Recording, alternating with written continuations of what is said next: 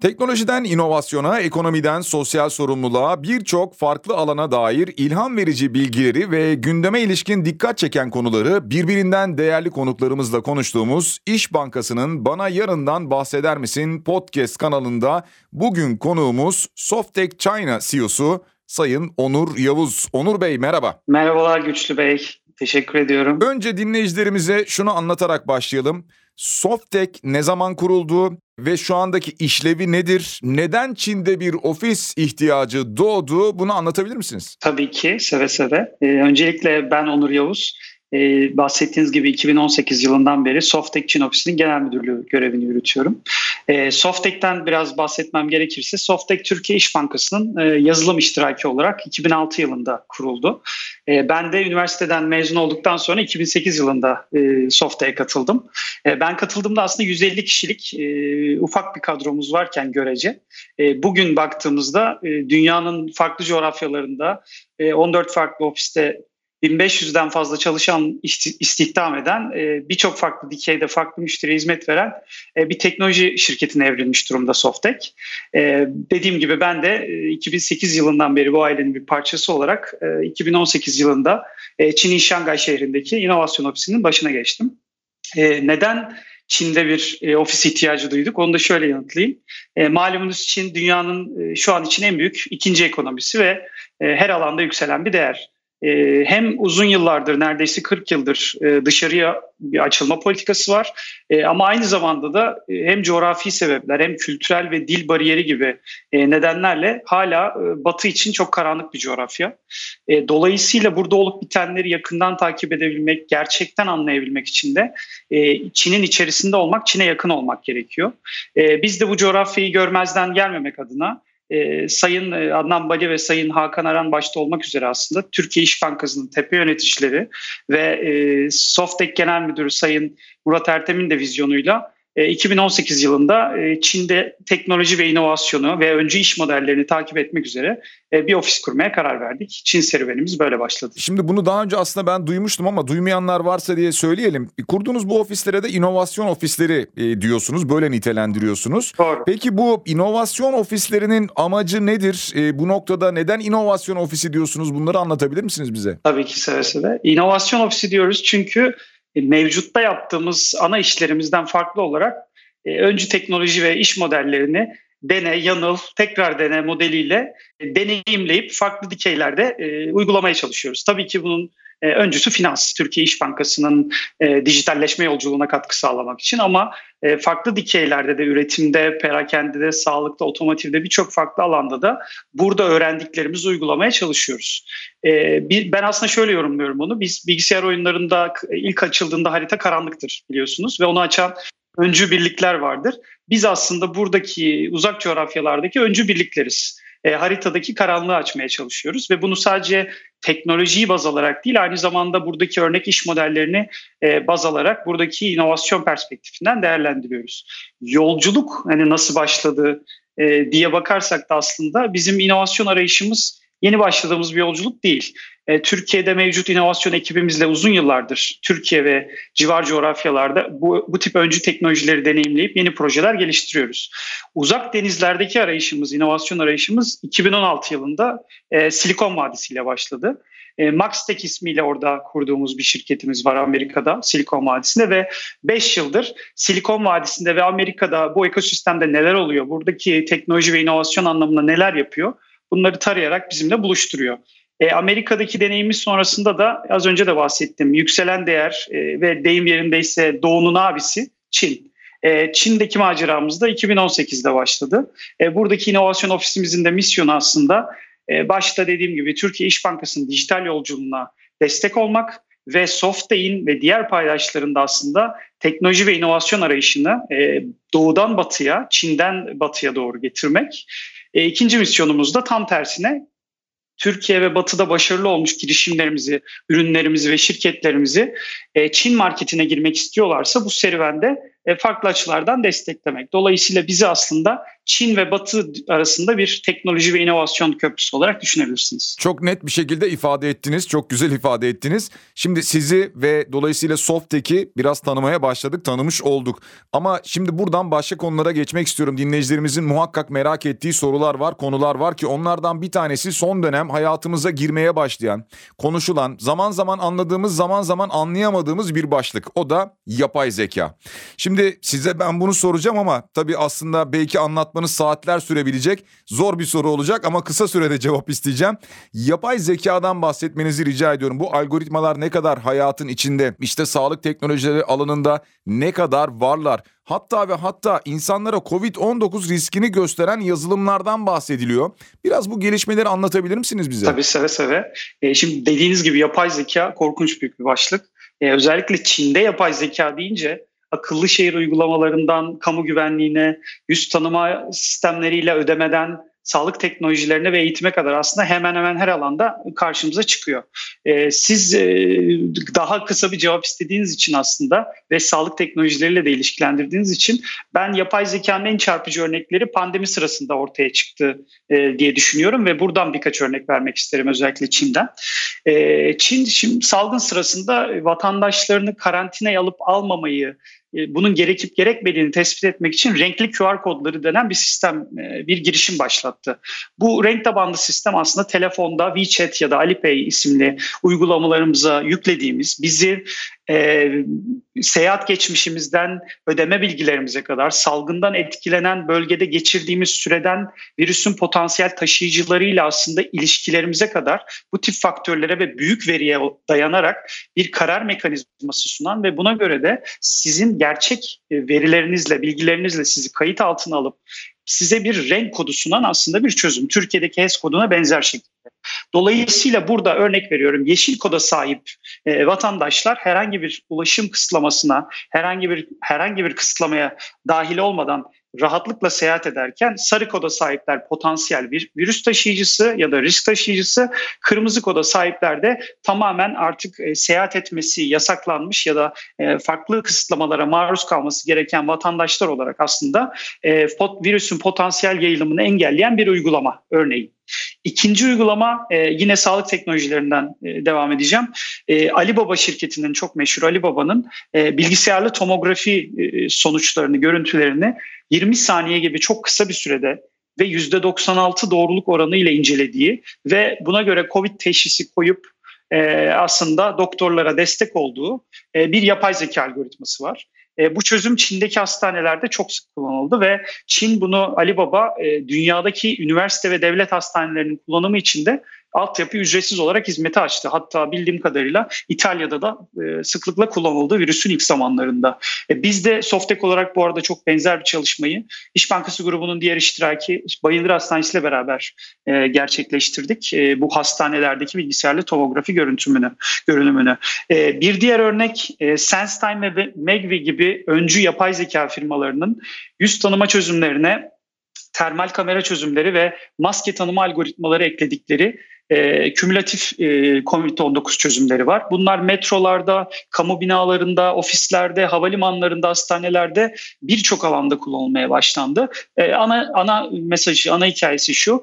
E, kamudaki yürüyen, e, toplu olarak yürüyen insanların yürüme hızını hiç kesmeden temassız bir şekilde uzaktan ateşlerinin ölçüldüğü, kameralarıyla otomatik olarak maske takıp takmadıklarının tespit edildiği ve takmadığı durumlarda da uyarı verildiği hatta yeri geldiğinde otomatik otomatik kapıların hiç açılmadığı, turnikelerin dönmediği, yüzlerinde insanların maske olsa bile ki yüzün çok ciddi bir oranını kapsıyor maskeler.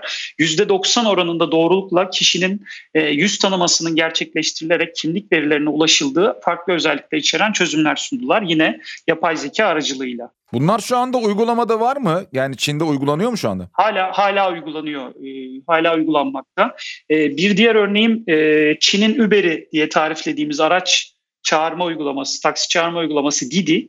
E, Didi yine yapay zeka ve yüz tanıma algoritmalarını kullanarak e, araçları kullanan şoförlerin maske takıp takmadığını tespit edip uyarılar ver, vermeye başladı. Ya da yüz tanıma analizleriyle yine aracı kullanan kişiyle gerçekten o araca kayıtlı şoför olup olmadığını analiz edip e, kimlik doğrulama yapmaya başladılar. Son örneğim de Xiaomi'den. Xiaomi Türkiye'de son zamanlarda çok popüler biliyorsunuz. Xiaomi de burada patentlediği bir akıllı maske ile ve bir mobil uygulama ile solunduğunuz havanın ne derece kirli veya enfekte olduğunu bu akıllı maske ve mobil uygulama üzerinden takip edip sizi uyardığı bir e, çözüm geliştirdi. Bunlar kısaca yapay zeka örnekleri olarak e, verebilirim sağlık teknolojilerinde. Valla Onur Bey siz bunları anlatırken biz burada ağzımız açık bir şekilde dinliyoruz. Baya böyle bir fantastik dünya gibi veya bir geleceğe ait bir filmin içindeymişiz gibi o şekilde ulaştı bana bunun hissi. E, dünya hızla dijitalleşiyor tabii bir yandan. E, özellikle son dönemde bu pandemi döneminde eğitimin, işte online görüşme uygulamalarının hatta tabii doğal olarak alışverişin, e-ticaretin, bankaların hatta ödeme sistemlerinin ciddi bir şekilde ön plana çıktığını gördük. E, dünyada genel eğilim ne yönde? Online servislerde ne gibi uygulamalar ön plana çıkıyor daha çok? Tabii onlardan da biraz bahsedeyim. Şimdi yine Çin özelinden başlarsak e, Çin uzun zamandır zaten dijitalleşme konusunda adımlar atıyordu esasen. QR temelli, QR teknolojisi temelli dijital cüzdanlarla burada nakitsiz bir toplum yarattılar. Hiçbir şekilde nakit ihtiyacı olmadan ödemelerimizi gerçekleştirebiliyoruz hayatın her noktasında. Üretimde otomasyon ve robotik kullanımı, 5G altyapı çalışmalarıyla e, bu dijital aslında dijitalleşme adımlarına birkaç örnek verebilirim. E, dünyanın kalanı ise yani Çin bu adımları atarken muhakkak dünyanın kalanında da dijital servisler geliştirilmesi ve çalışmaları devam ediyordu ama dünyanın kalanındaki yaygınlaştırma ve e, dijitalleşmenin hızını bence pandemi çok ciddi şekilde et, e, tetikledi.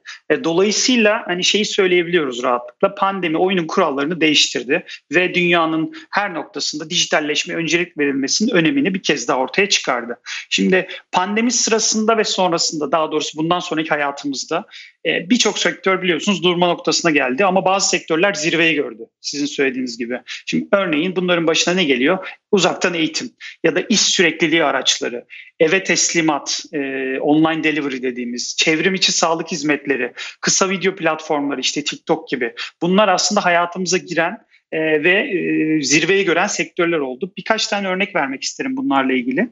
E, şimdi e, elektronik e, uzaktan eğitim konusunda, eğitim konusunda Çin'de çoğu okul salgın sırasında diğer ülkeler gibi uzaktan eğitim verdi. Ulusal bir çevrim içi öğrenme platformu oluşturuldu ve 180 milyon öğrenciye ilkokul sınıflarına kamu televizyonundan yayın yapılmaya başlandı. Bunun haricinde Ali Baba'nın Ding Talk platformu, Klasin diye farklı uygulamalar, üniversitelerin TikTok üzerindeki e, çevrim içi kurslarıyla beraber hem eğitim hem de eğitim dışında e, işte yabancı dil öğrenimi, mesleki eğitimler, yoga, kickbox gibi hobi eğitimleri veren eğitim uygulamaları çok popüler hale geldi.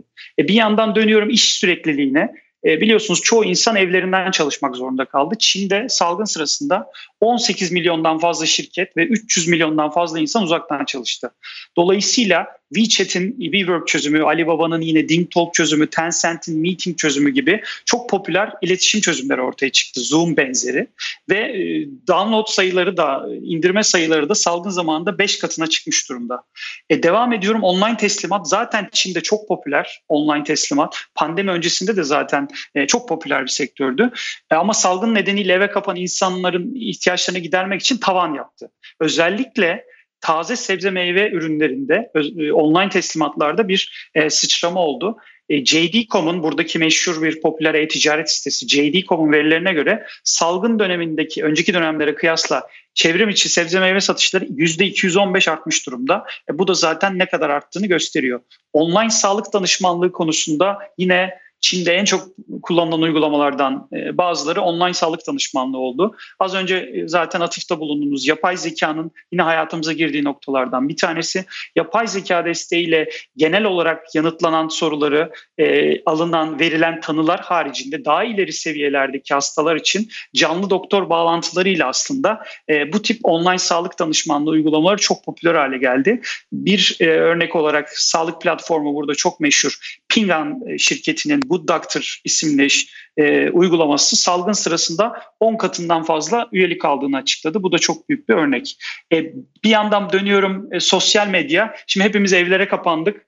E, internette geçirilen süre çok ciddi miktarlarda arttı. Sosyal medya kullanımı %30'lara %30 kadar arttı. E, dolayısıyla da sosyal medya ve özellikle bu kısa videolar, kısa, kısa tüketilen video platformları çok popüler hale geldi. E, burada da biliyorsunuz başhekim çekiyor TikTok.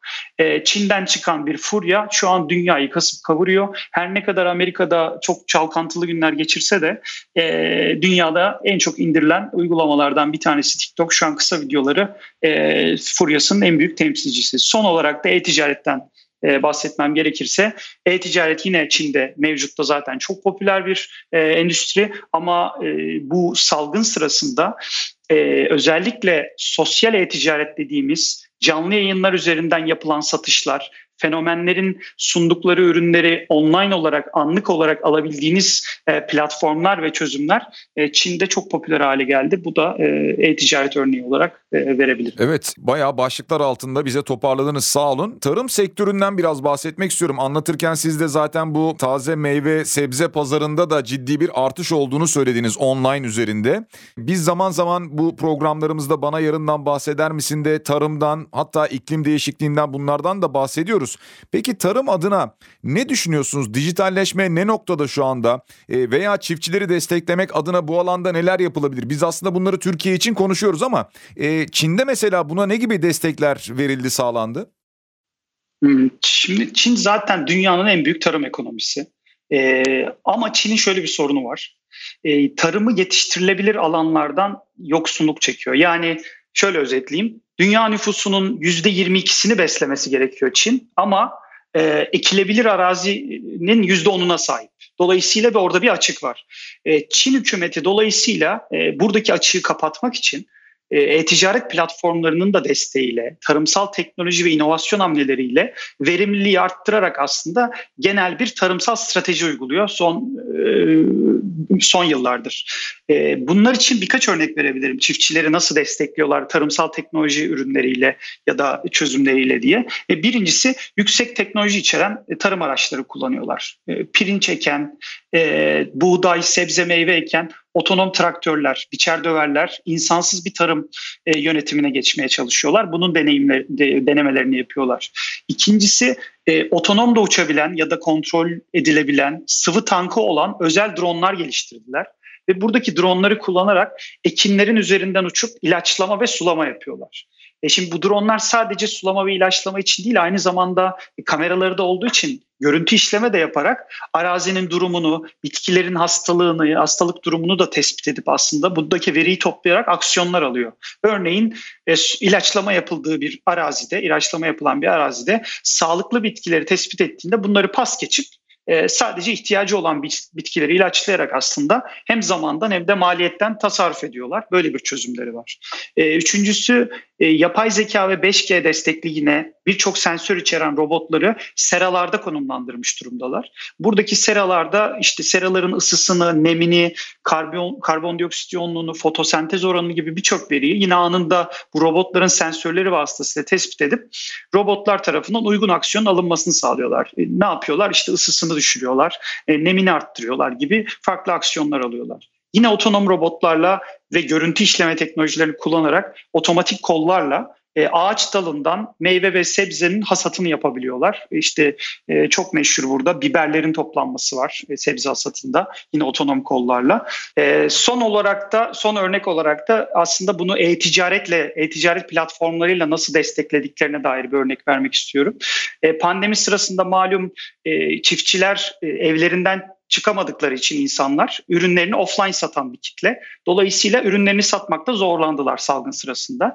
E, bu nedenle de bunların önüne geçmek ve onları desteklemek için e, Alibaba e, kırsal girişim kırsal girişim programı ismini verdiği çiftçilere e-ticaret girişimi ve e-ticaret rehberliği vererek aslında 10 binden fazla çiftçinin canlı yayında az önce bahsettiğim canlı yayınlar ve ticaret platformları üzerinde satış yapmalarını sağlayacak. İşte benim soğanım böyle güzel, benim hasatım böyle güzel, benim meyvem böyle güzel dedikleri aslında e, bir girişim programıyla da e-ticaret platformları üzerinden de çiftçileri desteklediler. Bu da son örnek olarak verebileceğim bir e, madde. Onur Bey siz az önce anlatırken e, 5G teknolojisinden de bahsettiniz. Şimdi e, birçok konuyu yarım saat içerisinde sıkıştırmaya çalışıyoruz. O nedenle biraz 5G teknolojisine geçmek istiyorum. Hatta bununla beraber şöyle söyleyelim Çin 6G çalışmalarında duyurdu. Tüm bu çalışmaları öncelikle bir özetlemenizi rica edeceğim. Ardından da hep konuşulur ya işte Çin'in bu dijital alandaki hızlı ilerleyişi Amerika ile de bir dijital savaşa girmelerine sebep oluyor denir. Bu dijital savaşlar nasıl gerçekleşiyor? Kısaca bir onu da rica edeceğim sizden. Tabii. Ee, şimdi e, sizin de söylediğiniz gibi e, dünyadaki 5G çalışmalarında özellikle Huawei'in e, sürüklediği bir Çin liderliği söz konusu. Yani bu yatsınamaz bir gerçek. E, Çin burada sadece 5G altyapı teknolojisini dünyanın yurt dışına sağlamakla yetinmiyor. Aynı zamanda ülke içerisinde de ciddi 5G yatırımları yapıyor. E, Pekin'de, Şangay'da, Shenzhen gibi büyük şehirlerde çoktan 5G altyapısına geçilmiş durumda. E, geçen sene başlattıkları inisiyatifle. Şu ana kadar da toplamda 700 binin üzerinde yeni 5G baz istasyonu kurarak aslında bunu aktif olarak kullanmaya başladılar.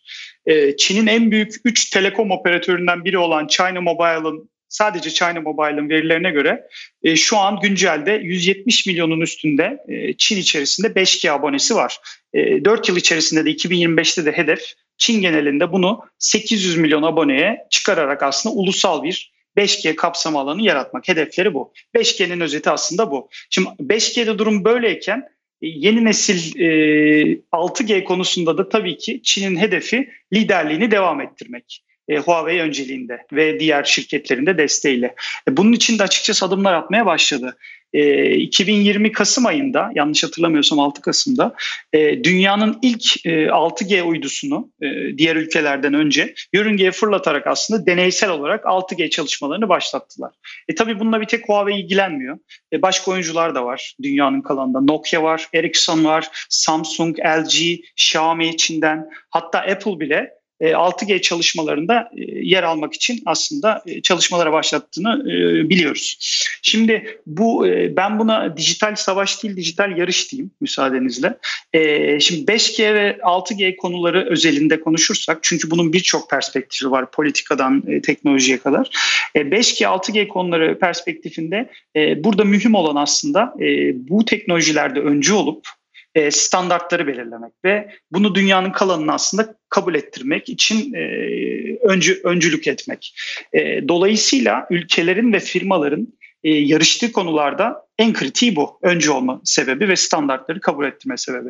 Dolayısıyla da e, benim öngörüm bu dijital yarış e, uzun sürede e, devam edeceğe benziyor 5G e, ve 6G perspektifinden. Son günlerde bizim yavaş yavaş duymaya başladığımız belki siz tabii orada çok daha içindesiniz çok daha iyi biliyorsunuz ama süper app denilen uygulamalar var. Yani süper uygulamalar veya öyle söyleyelim. İçinde aynı anda birçok hizmeti barındıran uygulamalar. Şimdi bunların dünyada örnekleri var. İşte Çin'den çıkan WeChat gibi ama bunlar ne gibi uygulamalar? Nasıl hizmet veriyorlar? Ne gibi avantajlar sağlıyorlar? Tabii. Ee, süper app bir kere bizim çok sevdiğimiz ve ilgilendiğimiz bir konu. Onu söyle ben, ben kişisel olarak da çok sevdiğim bir konu. Ee, süper app nedir istiyorsanız bir ondan başlayayım çok kısaca. Siz çok güzel özetlediniz ama e, şimdi hepimiz telefonumuza baktığımızda bugün e, farklı hizmetleri vermek için geliştirilmiş birçok farklı uygulamaya sahibiz. Dolayısıyla süper app dediğimiz kavram bu farklı hizmetleri tek bir çatı uygulama altında toplayan işte ona da süper uygulama, çatı uygulama dediğimiz bir platform. E, dolayısıyla kullanıcı, son kullanıcı farklı farklı uygulamalar kullanmak yerine e, tüm çözümleri, tüm hizmetleri uçtan uca ödeme de dahil olmak e, üzere tek bir süper uygulama altından edinebiliyor. Aslında süper app kavramı bundan ibaret. Bahsettiğiniz gibi Çin'de 10 yıllık bir hikayesi var bu işin. E, Çin'den çıkmış bir e, trend. E, çok popüler iki tane uygulama bahsettiğiniz gibi. Bir tanesi WeChat, bir tanesi Alipay. Bu işin öncüleri. WeChat e, bu işte aslında WhatsApp'ın alternatifi olarak yani bir sosyal mesajlaşma uygulaması olarak yola çıkmışken şu an üzerinde dijital cüzdandan uçak bileti satışına kadar restoran rezervasyonundan peer-to-peer para transferine kadar aslında aklınıza gelebilecek her fonksiyonu içeriyor. E, bir diğeri Alipay farklı bir noktadan başlamış durumda. Ali Baba'nın biliyorsunuz hikayesi e-ticaret üzerine başlamıştı dünyada 20 sene önce ve Ali Baba'nın bu e-ticaret platformundaki ödemeleri desteklemek için bir dijital cüzdan olarak çıktı yola Alipay. Ama şu an geldiğimiz noktada kişisel yatırımlarınızdan mikro krediye kadar aslında sizin için küçük bir banka hizmeti görecek. Tüm servisleri size uçtan uca sunan e, bir platforma dönüşmüş durumda. E, peki Çin'le sınırlı kaldı mı? Hayır. Sonra Güneydoğu Asya'ya sıçradı. Singapur'da Grab e, taksi çağırma uygulaması iken bir süper application'a dönüştü.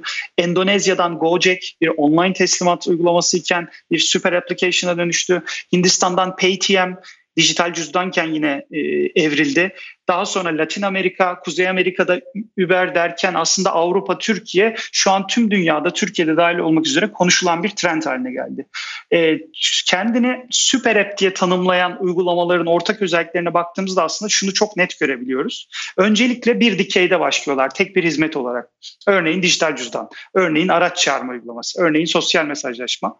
Burada bir kullanıcı kitlesi ediniyorlar ve bu kullanıcı kitlesinin buradaki gücü kullanarak aslında bu kullanıcı kitlesine ek servisler sunmaya başlıyorlar ve hem servis sağlayıcı tarafında hem de tüketici tarafında, son kullanıcı tarafında artık e, devasa bir ekosisteme, bir platforma dönüşüyorlar. Bunu çok net bir şekilde görebiliyoruz. Bizim de benim de az önce bahsettiğim gibi cümlenin girişinde biz bu konuyu çok ilgiliyiz ve son bir senedir de aslında bir seneye aşkın bir süredir de Süper App konusunda Çin ofisi olarak e, ve Türkiye ofisiyle beraber bazı e, geliştirme çalışmaları da yürütüyoruz. Onu da söylemek isterim. Anlıyoruz ki yakında daha da belki somut ve güzel haberler alacağız gibi görünüyor sizden. Evet. Dijitalleşmeden, işte 5G'den, teknolojiden, bütün bunlardan bahsedince e, aklıma benim bir de online oyun sektörü geliyor.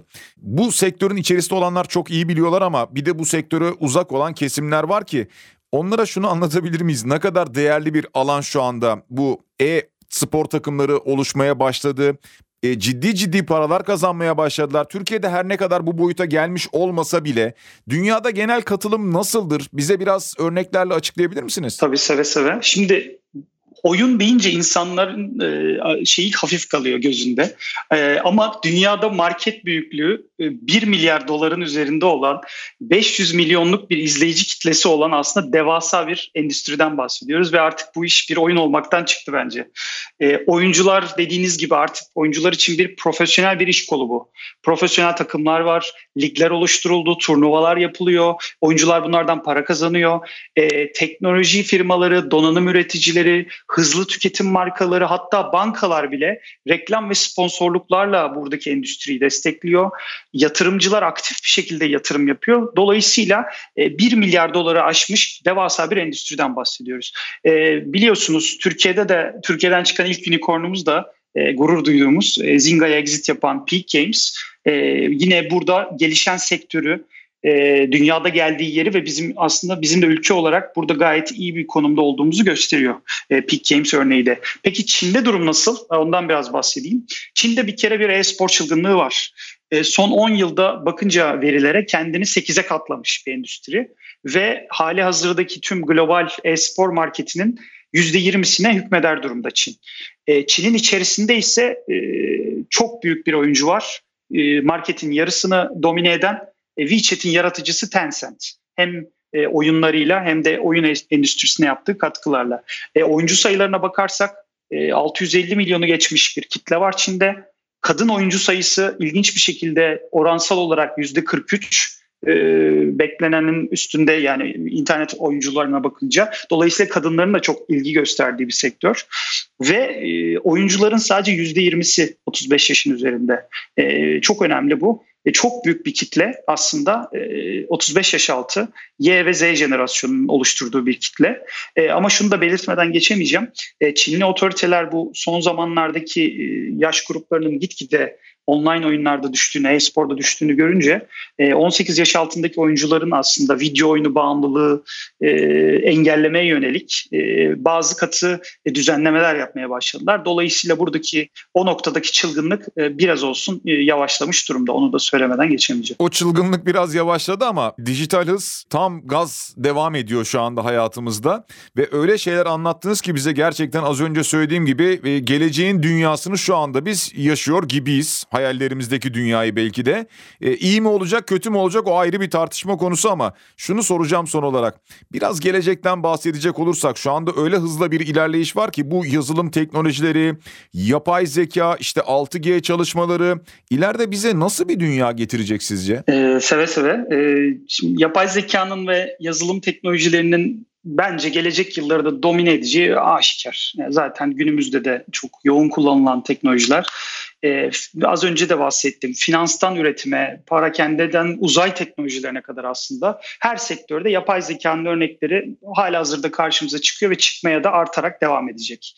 Yüz tanıma sistemleri, ses tanıma sistemleri, biyometri temelli, akıllı şehirler, otonom araçlar, e, üretimde otomasyon, insansız fabrikalar, e, önceden eğitilmiş algoritmaları kullanarak metin ve içerik oluşturabilen GPT-3 gibi e, çığır açan uygulamalar, kuantum bilgisayarlar, son zamanların popüler konusu blockchain, dijital paralar ve bunları destekleyen de 5G gibi altyapılar aslında sıklıkla duyacağımız teknolojiler olarak öne çıkacak.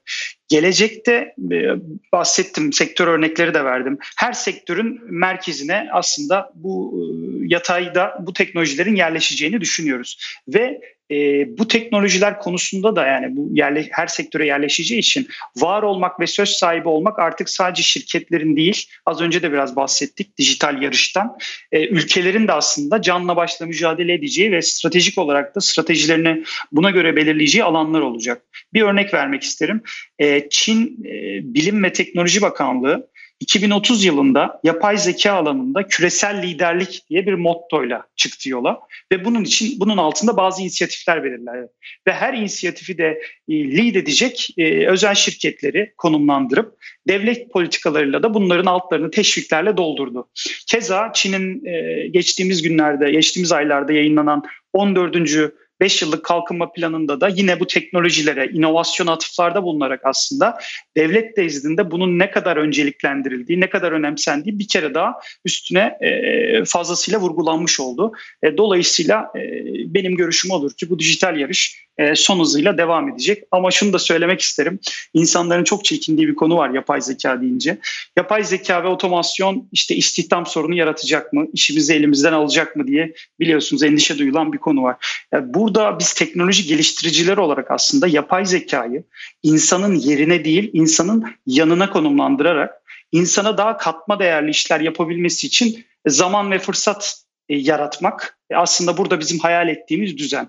Softek olarak da zaten mottomuz bizim hayata zaman yarat diye geçiyor.